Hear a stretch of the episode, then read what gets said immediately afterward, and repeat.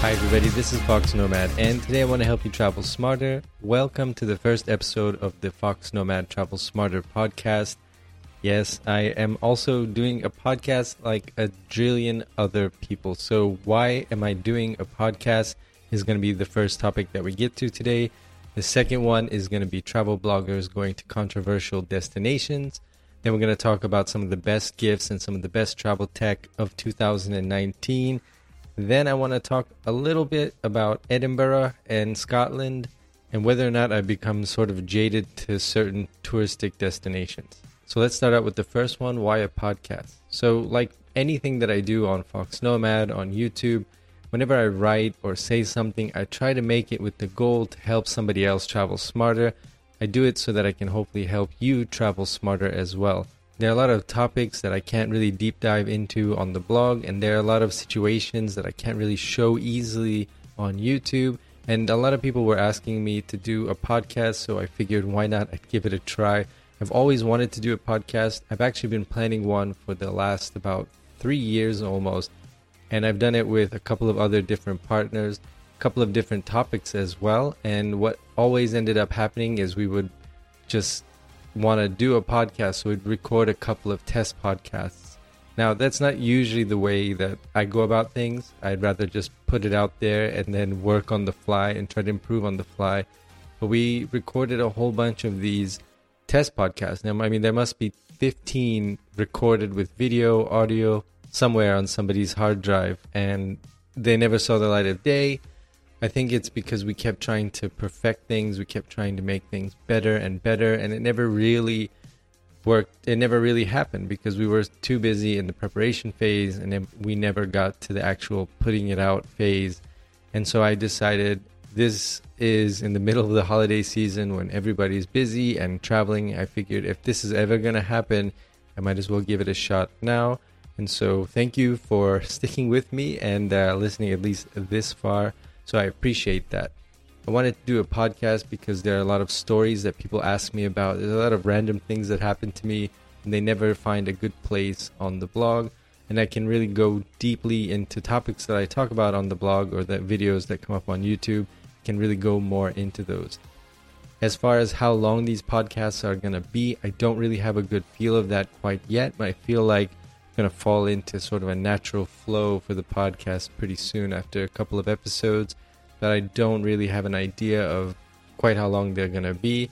Also, don't know how this is going to work. I'm going to try to edit these as little as possible. So, I'm going to try to edit them as little as possible just for my workflow. And speaking of workflow, there's going to be no video right now, at least of the podcast. And the reason is is mainly because I figured that I'm going to be traveling a lot at least on many of these episodes. So I'm going to be filming these in remote locations a lot, and I'm not going to have the opportunity to set up a decent video, at least, you know, nothing that's going to be worth watching at least.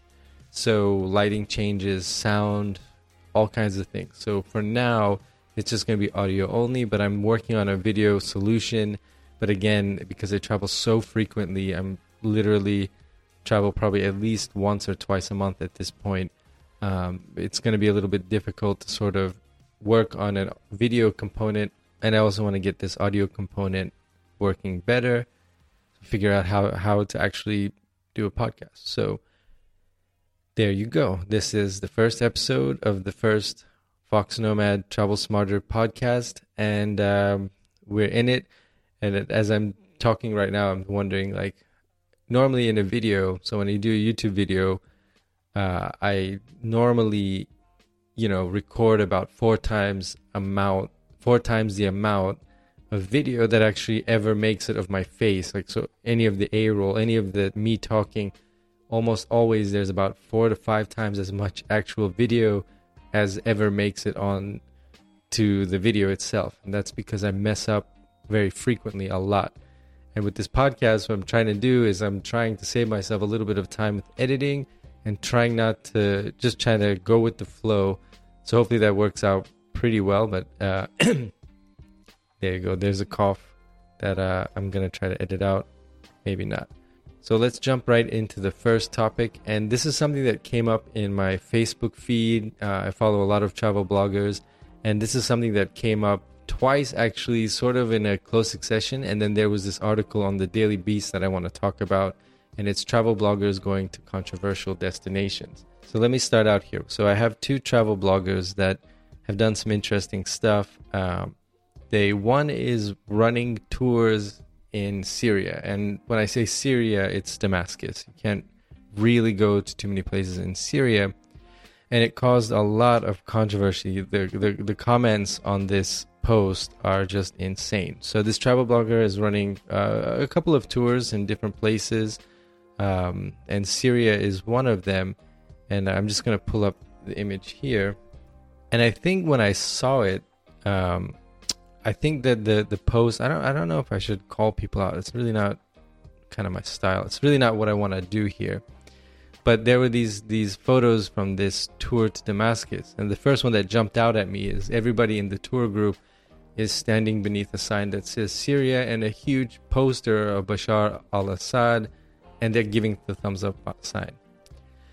Now, to me, that just seems wrong. I mean, I don't know how else to put that. It just seems very, at least, ignorant uh, in the sense that you're really um, disregarding both uh, what a brutal dictator Bashar al-Assad is, and you're also neglecting really the, the, the whole situation that's going on in the country. I mean, the the, the basically there are something like four six hundred thousand people that have this been displaced or killed in the last even just two years. And so there are all these horrible things going on. And I'm not against uh, going to places. So I'm not against traveling to places. I mean, I've clearly been to places that are run by dictators. I mean, all governments essentially have do bad things, right? So people who are in power, governments are just people in power. And so we all know that saying that power corrupts uh, absolute power corrupts absolutely, and people with power tend to be corrupt. So no matter how good a government is, they invariably do bad things. Now, that is not to say that you can compare, let's say, the government of Sweden or Finland to the government of Syria. I mean, they're not the same thing. But my point is that as a person who wants to travel, I, I genuinely believe that you should go to the places that you want to travel. You want to go see those places because in my experience when I go to a place so many times the people are the I mean the people are always the best part. And you can go to a place and then you you meet the people and they're not like the government they're people. They're normal people. Government means something a group of people that are in power. The regular people aren't usually i mean it's not like you're talking to some distant entity they're just normal people people around the world pretty much have the same goals and hopes and dreams and fortunately most people around the world are really good so i think that if you're going to go to a place like north korea even i think even though you are being given a very very very in that situation you're being given a very uh, curated view of the country. I think even seeing that gives you some insight. And I think for the people there, having visitors come also gives them some insight. I think keeping people separate um, is never really a good thing. I think the more people mix, and even as um, even in such controlled situations as, as that, I think it only benefits uh, groups of people over time. So, having said all of that, uh, I'm not going to negate anything I just said, but I think the, the the controversy here, which is something that the Daily Beast brought up, and another travel blogger I follow also brought up. So I'm going to bring up what what she said, um, and that was about going to Saudi Arabia. So she was invited by the country to go to Saudi Arabia by the tourism board. Said she wouldn't do it, um, and that you know, if she was gonna go to Saudi Arabia, she'd she th- she'd have to really closely consider it because of her feelings about the regime. And I think as a travel blogger, I think that's a, a fair assessment. I mean, we we do that for everywhere we go, right? I mean, all of us, all travelers do that. There are some places that you really want to go, but you maybe wouldn't because of either the political situation or because of your feelings about the government. and so on. I think as a personally as a as a travel blogger as somebody who goes to places really both to see them for myself but also to share them with other people I think for me there's there are places that are not off limits um, there I would pretty much go anywhere uh, but working with the government I think is maybe the line that, that, that is a smart line to be drawn so um, we're talking about, for example, Saudi Arabia. Um, but uh, you know, I think you can make the case. I think those are lines that are somewhat objective. I'm sorry, sub- subjective. Yeah, basically, you can draw that line with a lot, a lot of countries, and I'm talking about Western countries. Uh, you, you know, you can draw that line and say, "Well, I wouldn't work with the government because they've done X, Y, and Z." And I think um, a lot of Western governments, a lot. Um, you know, you can look back at their histories, both present, recent history, and not so recent history, and say, well, by going to those places, so by going to a country, for example, that's a former colony, right? So are you going, uh, are you supporting that history? Uh, if you go to the country that colonized that country, are you supporting colonization, colonialism. I, I don't know. I don't think so. I, I mean, I don't. I don't think so. And I think um, working with governments is one thing, but I think the other thing is actually going to a place and seeing it. And as a travel blogger, I think that you know it's part of the job description to go to places and to show people a side of a place uh, that they wouldn't otherwise see and I think my problem with the Syria tour, especially in this case of this one blogger who who wrote some things that I feel like I don't agree with. So I think in terms of a tour, I think what you're doing, and I know when people who run tours, I know when they show the photos of tours on social media, when they show them on uh, Facebook or whatever, I know they're doing that ultimately with the goal to sell more tours. Now that's not a bad thing, um, but they're gonna show when people are happy. They're gonna take group photos, uh, usually in front of monumental stuff. Hey, I'm running a tour to India. Here's my Taj Mahal photo with everybody looking so happy, even though it's four in the you know they got up at four in the morning to get in. Probably you know had to like dodge monkeys or whatever. I'm I'm kidding. not not really. If you've been to Taj Mahal, anyway.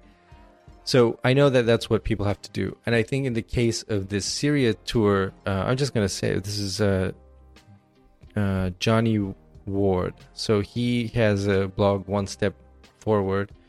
Um, so I think the problem is in these kind of pictures. I think what you're basically showing, and I know that you're trying to promote your tour, and I understand that. But I think having your tour group under a huge poster of Bashar al Assad with a thumbs up sign, like everybody giving, looking happy, I think is really missing the bigger picture. And I don't think you can go to a place like Syria and you're really not like I said, these are not Syria tours. These people are going to Damascus. Damascus is like a little island of somewhat stability in a country that is essentially been destroyed, right? So I think you have to say that. And I think that um, having all of these people take that photo is really disrespectful to all the people who have been involved in the conflict. And I also think it's it's not and I think as a travel blogger what I'm trying to say is you're also not really giving the full picture at all. And when I, you're you're you're giving a tiny slice of the picture. I mean to say that Damascus is the oldest city in the world, yeah, that's good. In 2010 Syria had more tourists than the Philippines. That is probably true. I wouldn't doubt that. Syria is historically a secular country. This is also true. Meaning the Damascus bar scene is popping. All right, the, the bar scene is popping. I, I, I honestly have to say that, I mean, there are a couple of other things that are happening in Syria right now that have been happening uh, for the last several years, and they're not about the bar scene. I don't necessarily know that it's not a good idea or it's wrong to run tours in Syria. I don't really know. It's not something I would do. I don't. really have an interest in running tours um, with the occasional uh, in Istanbul or whatever. But I don't think, you know, I don't know if it's it's wrong to run a tour in Syria. I, I don't I don't think they're working with the government, but I can't imagine that they're not at some level having to work with official authorities to run a tour in Syria. So it's possible that that photo that they had to take that photo. I'm giving them the benefit of the doubt. The doubt. Maybe they had to take a picture like this. Maybe you know when you go to Syria, you have to have a handler in most cases because travel bloggers and people have done dumb stuff. They've gone where they shouldn't. They've taken pictures where they shouldn't, and they've ended up arrested. Now, for a country like Syria, where the government is just doing its best to promote its best side, I mean, they want to make things look like things are normal. So they don't want people getting arrested, but they also don't want people showing what's really going on. So now, in almost all cases, you have to have a handler when you're there, apparently, according to this article in the Daily Beast. So maybe these photos that they were taken, you know, they had to take the photos. Now, did one step forward, did that blog have to post those photos? No. And I think that if you're running, say, I think the conflict is if you're running tours in Syria, you can't really talk about what's going on because then you're not going to be able to run your tours anymore. I mean, like if I did a tour in Syria and I was, you know, showing what's really happening there, I'm pretty sure the government would shut that down if they found out about it. So, what would I do if my main goal was to make money with a tour? I would try to give the best face to the Syrian government as I could. And I think that's just a little bit disingenuous. So that's my take on it. Um, I did want to talk just really quickly about this Daily Beast article. It says Syria faces new foreign invasion, travel bloggers, and then the, the subtitle is Let Me Take a Selfie. All right. So this article was kind of interesting. It was just a little bit, you know, you know, it's a little bit clickbaity to be honest. So it talks about Eva zu Beck, a 28 year old vlogger from Poland with a social media following, sponsorship deal with Samsung, so on and so on. And she placed, posted this video, and I, and I, I watched the video, and it, it says in quotes in the article, people here are really kind and really, really generous. She raves in the video now watched more than half a million times. She samples old world delights, hole in the wall bakery, so on and so on. And then, um, let's see, she wears a keffiyeh the style of Syrian flag draped around her neck. All right, and then it goes into her into her background, and she says, "I've been to other places that potentially you could say have viral potential or whatever you want to call it." She names northern Iraq and Yemen as well. I have been I have been to both places also. Um, I'm just pointing that out because you know I'm not on some high horse or whatever. Um, and then it said, I went to Syria because I'm personally interested in the country. Having met Syrians who told her about their homeland and that they can't visit, she said, I was thinking, I wasn't thinking about YouTube views or anything like that. Which, uh, you know, I can believe. I think as a travel blogger and vlogger, when we go places, a lot of times the spark is I want to go because there's something that interests me. And also, I can probably make a YouTube video or four about it and I can write about it. And I don't think that's there's anything wrong with it. I mean, that's the job, right? Like if you're travel blogging or vlogging or a YouTuber, that's your job. Like you can't I mean, you could, I suppose, go to Syria and not mention it at all, but you're really not doing the best job at your job as you could do, right? Like I don't know if there was some corporate, you know, event that you were invited to and then you kept skipping all these events or meetings or whatever. Uh, that's a bad example, but but you see what I mean. So I understand that. A lot of times, I really just want to go to a place, but always in the back of my head, always I have, what am I going to write about? Uh, that leads me to my research. So I, what am I going to write about? What YouTube videos? What videos can I make?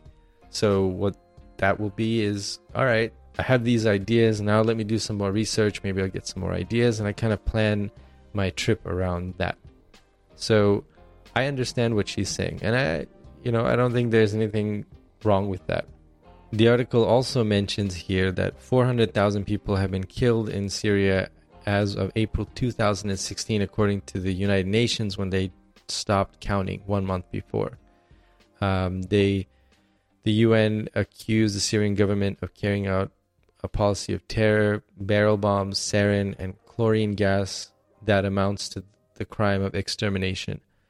Many of the 259,000 people who worked in tourism in 2010 have are all dead or in exile and had to find other work. So this article talks about um, people that they've talked to in Damascus about the tourists coming, and most of them are fairly positive. And I would also add that they probably I'm not I'm not saying that what they're saying is not true, but I, I also think that you have to take it with this huge grain of salt in that that these people cannot talk freely, even if they're if they're pro government, sure, but if they're not, or if they have any any kind of even just mild criticism, right? Like none of us are pro really or against 100% everything. I mean, a government, you know, in, in, in, in these things are complicated, right? These things there's no, I mean, they might be happy with certain things, they might be unhappy with other things, and they may be justifying it or rationalizing things in certain ways. And I think that that level of gray is important. They may not be able to say things, even if they are minor, they may not be able to say completely to the Daily Beast, um, which is going to be read. They may not be able to say what they really think. And I think that's a, a, another thing to keep in mind. So going uh, further in this article, um, it you know it talks about today's visitors are different than those who came before the war when Syria was repressed but enjoying a false peace. Quote: Most of them are young people, educated. Uh, this is important because those people will be our ambassadors to the outside. He says most people are happy to fill that role. They boast of their adventures. Um, yada yada. And then it says in Damascus, what's long been a police state has long been militarized. There's a checkpoint on every corner. Joan Townsend Torres, a 31 year old Spaniard who visited in 2018 and has authored a guide for those who wish to follow in his footsteps. There are other min- military installations, he recalled, that make traditional and tourist activities like snapping a photo of everything, and then more risky things, uh, especially in a locale that associates photography with journalism, with subversion. So I think looking at these articles, um, you know, pretty much said what I what I think about these things. I think that um, as a travel blogger or vlogger or whatever, I think that going to a place doesn't necessarily legitimize um, that place's government or policies or whatever it may be. I think that um, that it depends on how you portray it, really.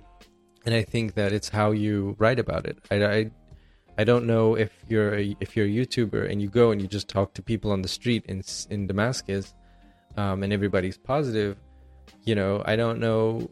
I, I haven't been, so I can't really say. I mean, I think when you go to a place, you really get a different feel and a different vibe.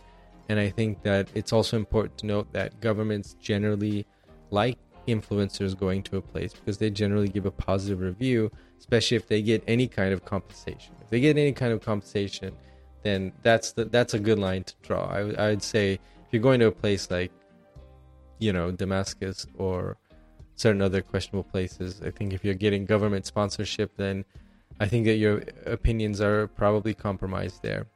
But I think if you're going as an independent travel blogger, vlogger, whatever, uh, I think that you can speak freely. I think that you should give the full context. You should see what you you should show what you saw. I think that's important.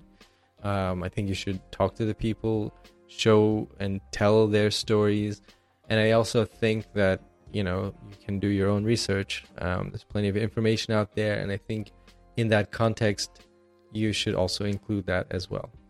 Let me know what you think about this. I, would love to hear from you. Um, this is sort of my first uh, podcast rant on a very, uh, I think, a big topic. So anyway, uh, feel free to tweet at me at Fox Nomad. Let me know your thoughts on this. Are there places that you would or you wouldn't go because of the government or any other uh, reason politically? Let me know. You can tweet at me. And on that, we are now going to switch over into a little bit less uh, heavy topic. So we're going to go into the best gifts and the best travel tech of late 2019. All right, so welcome back. I'm just putting in, you know, I'm putting in these little uh, sort of musical, uh, just couple second spots there, just to sort of give your brain a break. It also gives me a time to take a sip of coffee or tea and whatever. And uh, maybe that. Let me know if you don't like those. Basically, is what I'm saying. All right, so we're going into the best travel tech. Now, I just posted a video on the 2015, mid 2015 MacBook Pro, which is the MacBook that I use. It's pretty specked out. Um, it's a great laptop. I don't need to upgrade it. I always travel with a 15 inch laptop. I like having a bigger screen. It's the thing I stare at the most during the day. And once once you have a bigger screen, especially when you're editing YouTube videos um, using Final Cut, I like having the bigger screen. I realize most travelers prefer the smaller 13 inch screen, but if you are in the big laptop club, and you are a MacBook person, you're a Mac Apple person, and I'm not committed. I'm not committed to Apple. I'm just saying if you're on that fence, you know that the 2016 uh, MacBook Pro bad, 17 bad, 18 bad, early 2019 bad. Lots of problems. The keyboard especially was a disaster, but also the touch bar had issues. The popping of the speakers. It's had. It's not been like it was in the past, you could get an Apple product and you could be pretty confident that, all right, I'm going to buy something that's going to last a long time. It's going to have good resale value. It's going to be a reliable and durable product because when you travel a lot, you are really like putting your travel gear to the test. Yeah, and traveling with electronics ages those electronics more quickly because you're taking your laptop, you're closing the lid, opening the lid, you're putting it into a backpack, you're traveling around with it, you're throwing it in overhead bin, taking it out in airport security or whatever. The more you use, uh, the more you use a product when you're traveling is the you know, so the more you travel with the product, the faster it wears out. So you want your gears to be very durable. And for the last four years, it's really difficult to say that about Apple, at least their MacBook Pro line they've had a lot of issues. The butterfly keyboard can't be replaced. A grain of dust getting into the keyboard would destroy the, you know, would have you not having keys that work. You know, when you're traveling, when you're away from home, when you're away from an Apple store, that's not something that you want to deal with. And the 2019 was not looking good either until about a month ago when Apple released the 16 inch MacBook Pro. Now, what caught my attention first of all was the 16 inch screen. The actual laptop is not much bigger than the 2015 that came. Sorry, the laptop, the 16 inch laptop is not much bigger than the MacBook Pro that came out earlier in 2009, earlier this year. It's not that much bigger. They've just basically reduced the bezel, so the the black bars around the screen, they've kind of re- reduced those so that the actual viewable screen size is larger. And because of that, you get this large screen, which I like in the same form factor, which is great. So this laptop will fit into if you have a laptop sleeve, MacBook Pro sleeve for your 15 inch, it will fit. It will still fit. It's a little bit heavier, but it's basically the same form factor. And it is a beast of a machine. I mean, if you look at the specs, if you look at the thermals, so they made by making the laptop enclosure just a little bit bigger, it means that there's more room for air. More air means more cooling, means that they don't have to throttle down the CPU. And what that means is what Apple had been doing in the past was because when the laptop starts to get hot, laptops, when they, computers in general, when they process information, they get hot.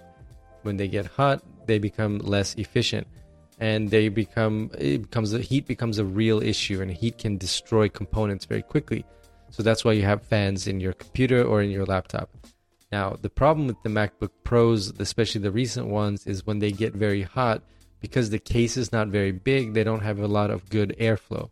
So, to combat the potential damage that would be caused by an overheating CPU, what Apple did was called throttling, which means that they basically sort of capped the maximum speed of the, the processor when it was working. So, let's say you have a 2. Point, you know, 4 gigahertz uh, processor when the laptop started to get hot, when the temperature started to go up, they kicked the fans on. Obviously, the fans were limited in how much they can cool the chip. So, what Apple's solution was was to just slow down the chip, just make it make things run slower, and that's not good. I mean, you're paying a lot of money for those that processing power. So in the new 16-inch MacBook Pro, Apple has made a larger case, so a larger enclosure, which means better thermals. They still do throttle the. I've still seen people doing tests on YouTube, and they still do throttle that chip, but it's not quite as bad. It doesn't happen quite as often because the uh, the chip is not heating up as much.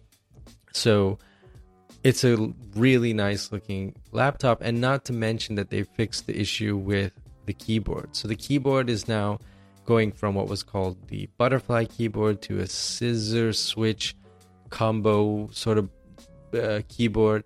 So if you've used a MacBook Pro anytime between 2000, you know, before 2015, those keys have a lot of travel. 2017 model, for example, had almost no travel. It was a terrible keyboard. They had tons of issues with the butterfly keyboard. But the 2019 is sort of an in between. It's not as much travel as 2015 and but it's more travel than uh, 2018 for example which is good you type on a laptop if you type any amount at all which most of us do but especially if you write any kind any documents with any frequency you want a keyboard that travels like it looks really cool to have a flat keyboard and typing on a screen and all that but it's first of all it it hurts your fingers so it can cause uh, tenderness in the nerve endings in your fingers it can cause a kind of advanced type of uh, uh, RSI, repetitive stress injury. Uh, it's better to have a keyboard with travel. It also feels nicer to have that tactile uh, input back from the keyboard, and it's also nice that if you, you know, if a a, a piece of dust gets into the keyboard, that uh, you know it doesn't destroy your five thousand dollar MacBook. So they fixed a lot of the issues. I've been looking at this laptop, so I compared it recently with the 2015 MacBook Pro, and I realized there's so many things about the 2015 MacBook Pro that I'm really, really, really gonna miss in the 2019 MacBook Pro, and that I wish Apple just wouldn't be so Apple so much. Back in the day when they removed the, the DVD drive, I was I was like, oh no, what are we gonna do? I, I burned CDs and DVDs all the time, and uh, yeah, so not an issue. And so Apple has a habit of getting rid of these things that we eventually just get used to because Apple can do it. And and I think in the past, I think Apple had a vision. They could kind of see where things were going. Now, what I think they're doing is, especially after Steve Jobs passed away, I think what they're doing is, all right, uh, Steve got rid of stuff, so let's keep getting rid of stuff, and that's good. Or Steve made things like thinner and and you know more sleek, so let's just keep getting things thinner and thinner and thinner. It's a problem with their iPhones. Like they keep making these things thinner, but they don't have the best battery life. Like I think all of us would accept a thicker iPhone if it had decent battery, you know, better battery life. If it could last three days without having to charge it, I would take a millimeter thicker phone. So I think Apple is kind of in this situation where they're playing the greatest hits. So they're it's it's like trying to write, you know, Queen's greatest hits, but none of the band members are there. You're like, oh, okay, so they, they, they put opera in a song, so let's do that. And, uh, you know, let's, let's, let's have our lead singer have a mustache. Like you're missing sort of the, the insight. I, I, I think that, that, that Steve Jobs had. I, anyway, so I'm going on about that. And there are a couple of things about the 2015 that I really wish 2019 had. Like it, it's annoying because I am a Mac user. I do use Final Cut a lot for YouTube. Like I edit videos all the time, so I love Final Cut. That that's kind of keeps me in the Mac ecosystem. And there's just a couple of things I'm gonna miss. First of all, is the ports. So in the 2015, you've got an HDMI port. You've got which is very useful when you're traveling. So I carry an HDMI cable with me.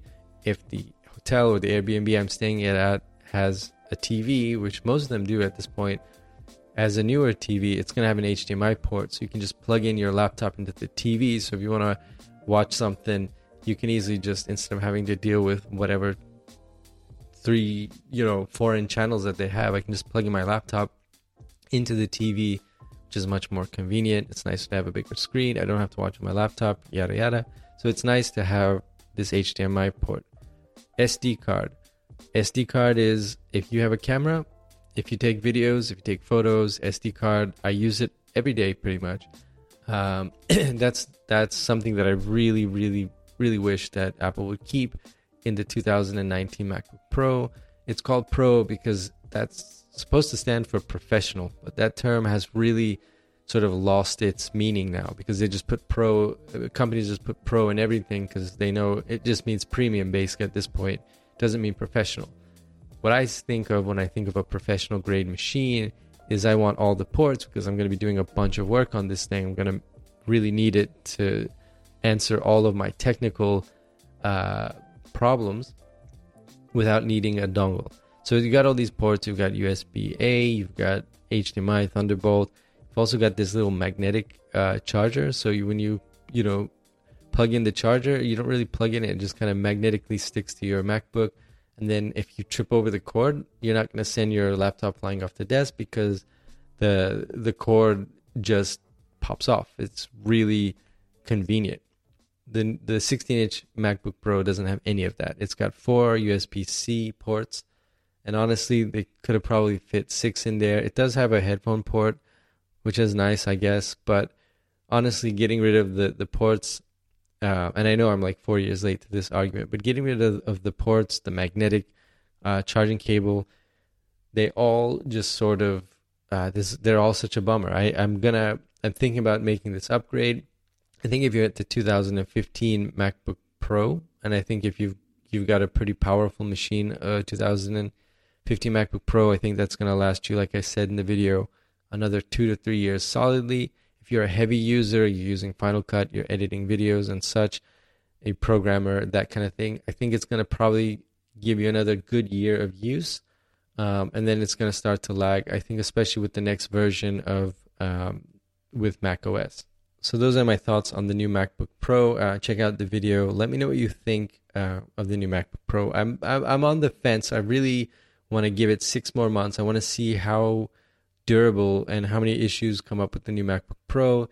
Uh, it's already having issues with the, the speakers popping. And yes, Apple says it's just a software issue, but um, that laptop, if you spec it out, is is you know we're talking about four or five thousand dollars. I don't want a software issue that glaring if I'm going to pay that much money. Uh, I'm sorry. Uh, you you know like uh, uh, is it too much to ask that the the speakers don't pop every time you pause or start audio. I mean that that's it's kind of a big deal. It's not a minor bug, and it's something that they should have caught in their quality control. All right, rant over with products that I wish were better. Here's something that I mentioned in my gift guide, which is turned out to be very popular. I don't know how I've lived without this thing for so long, but these are basically a multi-charging USB cable. Now, if you haven't seen one of these, I'll leave links in the show notes, but it's basically you plug in one into USB and then on the end it's got six. Sometimes you can get more connectors, but this one has six connectors. You've got micro USB, you've got a lightning cable, you've got um, USB C, you've got all the different USB connectors. So you just need to plug in one USB A port, you just need to plug one USB 3 side of it into something, and then you've got all these other connectors. So you don't need to carry around six different cables you just carry around one, plug it in once, and now you can charge all of your stuff. It's really, really handy. They come in two packs, um, and they're only about ten or twelve dollars. If you're shopping for a traveler, even if you're looking for, uh, you know, you're looking for something more expensive, these things are so useful. They make such a great gift. Um, it's something that I would highly recommend that you take a look at. It's a multi USB charging cable. I will also leave a link in the show notes to that. Um, and there's also a whole YouTube video I made about it also. And finally, I want to talk a little bit about Scotland. So I want to talk a little bit about. I posted a video on how to spend 48 hours in Edinburgh. Um, people will tell you it's Edinburgh, not Edinburgh or Edinburgh, which I say a lot. Uh, Edinburgh. That's how they pronounce it. So th- there's a little travel tip for you. Um, so anyway, so I, did a, a, a, video about the city which I, I lived in a few years ago, and I love the city. I love Scotland. It's one of my favorite countries in the world. It's easily in the top three, easily. and uh, the Scottish Highlands are are just one of the places I think every person, if they have the opportunity, should go should go and visit. Um, so anyway, so I posted this video about how to spend 48 hours in Edinburgh, um, and so this is 48 hours on uh, what to do in the city. Uh, the ma- it's mostly the major touristic places and how to organize that 48 hours because the city is not very big. It's a pretty small city. You can walk across it really in 30 minutes.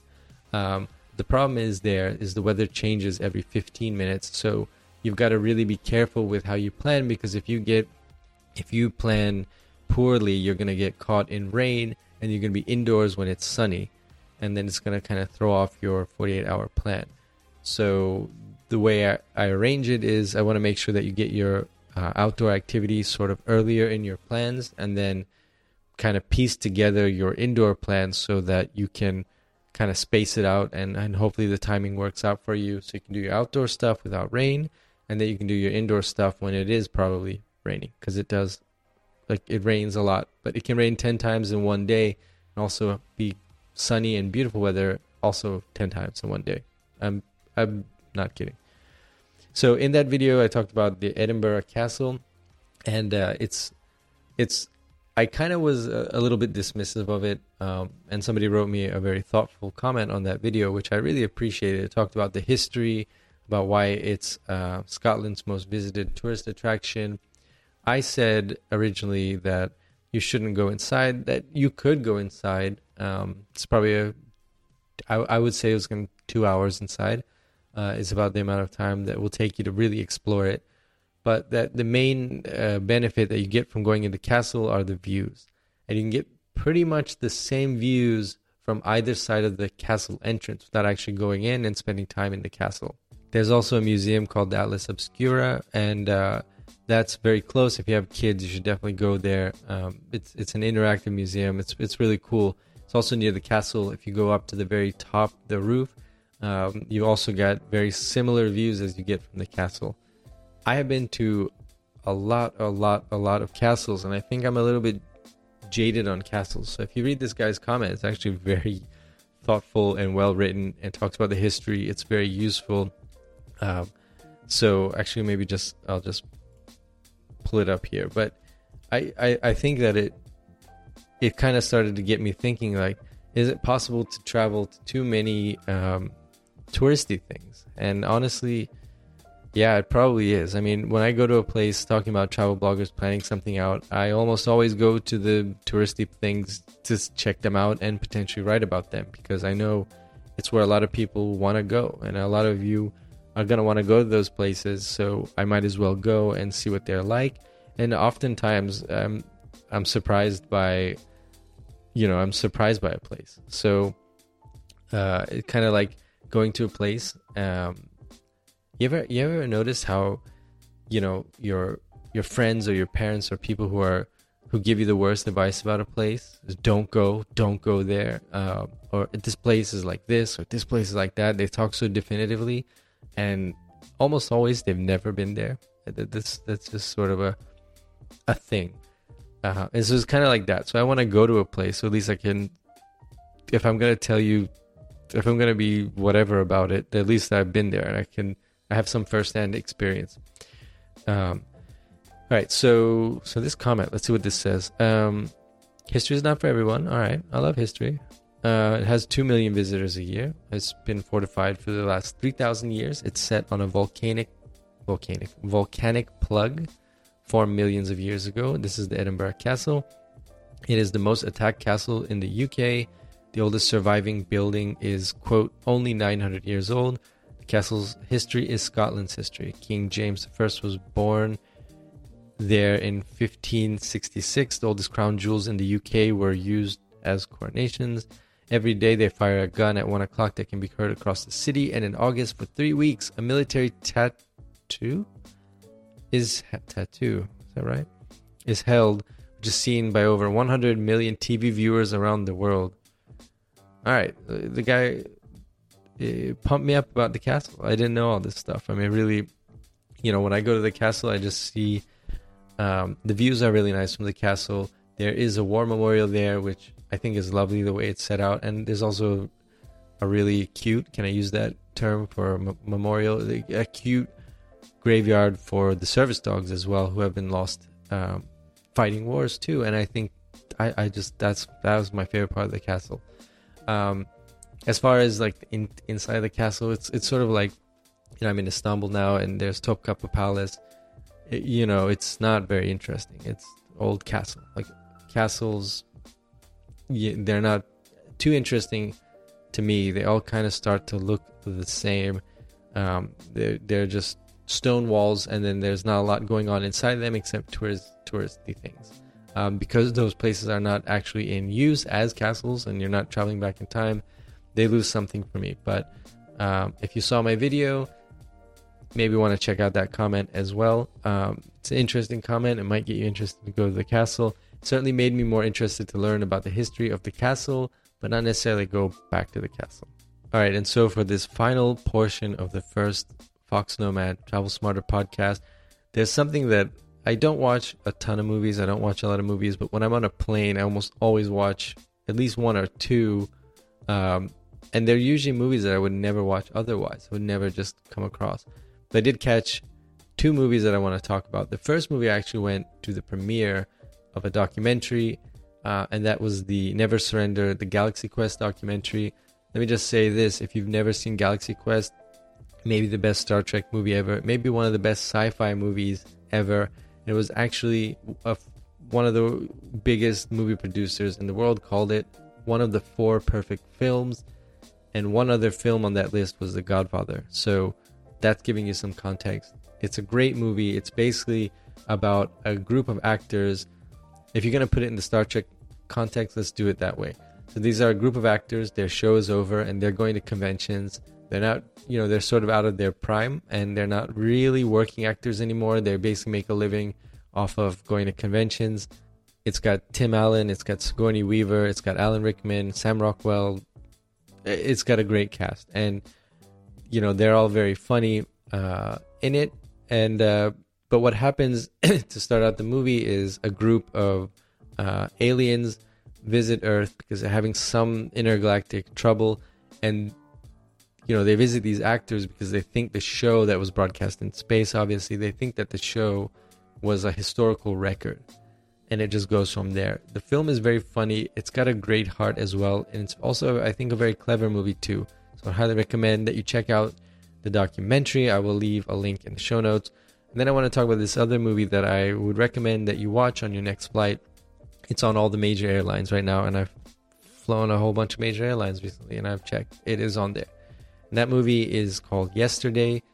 Um, essentially, the premise of the movie is uh, there's this struggling musician, and you know he's he's got a group of friends that go to his his uh, bar, his pub, you know, playing. And there's only a couple people watching him play. His music is not very popular or very good. Um, and one day he has an accident. He falls off his bike. Something happens. All the power around the world goes out, and the first scene, you know, the one of the first scenes after that is he's uh, he's testing out a new guitar. I think he gets a guitar as a gift. And he starts playing yesterday. You know, you know, you know, yesterday. So he starts playing yesterday, and I what I love about this scene. So let me set this up for you. What I love about this scene is that um, he starts playing yesterday and uh, the the actress uh, I can't I don't I, am really bad with names and I didn't look it up. So um, her face, just that expression on her face, is so powerful and it makes you realize um, how good and just how uh, moving the Beatles really the music is and. Uh, she's she starts kind of welling up and it's it's almost like pride and she's filled with this emotion she asks that's beautiful. When did you write that? Or who's that about? And, and the guy says, uh, it's yesterday, you know, the Beatles, and they all look confused. All his friends look confused. He goes back home, Googles the Beatles, only the bug comes up. Essentially, he lives in a world where whatever happened that night, all the Beatles' music stopped existing. He's the only one who remembers the Beatles, and he's a musician. Um, so then he starts creating, recreating the Beatles music, and it goes from there. What I like about the movie is that it doesn't spend. It has a lot of heart. Has a lot of good music. If you love the Beatles, you should absolutely watch this movie. It's great. Um, but also, it doesn't spend too much time on the actual mechanics of what's going on. In other words, you know, it's not a sci-fi movie. It's not something that's that's getting into the, why this event happened. It doesn't really matter. What matters is the story of this musician and his life and how it changes because he's the only guy in the world who knows the Beatles' music and he passes it off as his own music. Uh, it's a great film. It's really funny. It's really cute. Uh, it's very enjoyable. So if you are flying anytime soon, obviously you can download this probably on Netflix or whatever. But if you're flying, it's on all the major airlines right now. I would highly recommend that you check it out. Um, I'm always looking for a good movie to watch on my next flight. So if you have any recommendations, tweet at me at Fox Nomad. And uh, thanks very much for listening to this very first um, Fox Nomad podcast. I'd love to hear your feedback, how this can get better, um, what I can do differently, and so on. It's it's a little bit, to be honest, intimidating to talk for this long without really editing the content what I like about writing is I can really nail down what I want to say. I mean, it's it's it's really like sculpting. You can chisel away, you can change words, you can even update a post after it's been published. YouTube is a little bit different. When you make a video, um, you've got to be more concise. So I try to be as efficient with my words as possible. I try to cut that down. Um, but again, it's an edited thing, and uh, it's a lot shorter, and I don't just ramble on too much. Podcast is a little bit different um, but hopefully, it's it's uh, it's like us having a conversation. And uh, I don't have a, a, co-host. Maybe I'll have guests uh, in the future. And uh, hopefully, with your feedback, this will all get a lot better and more useful for you on your travels. Thanks very much for listening. Tell your friends about it if you enjoyed it, and I will see you in the next podcast.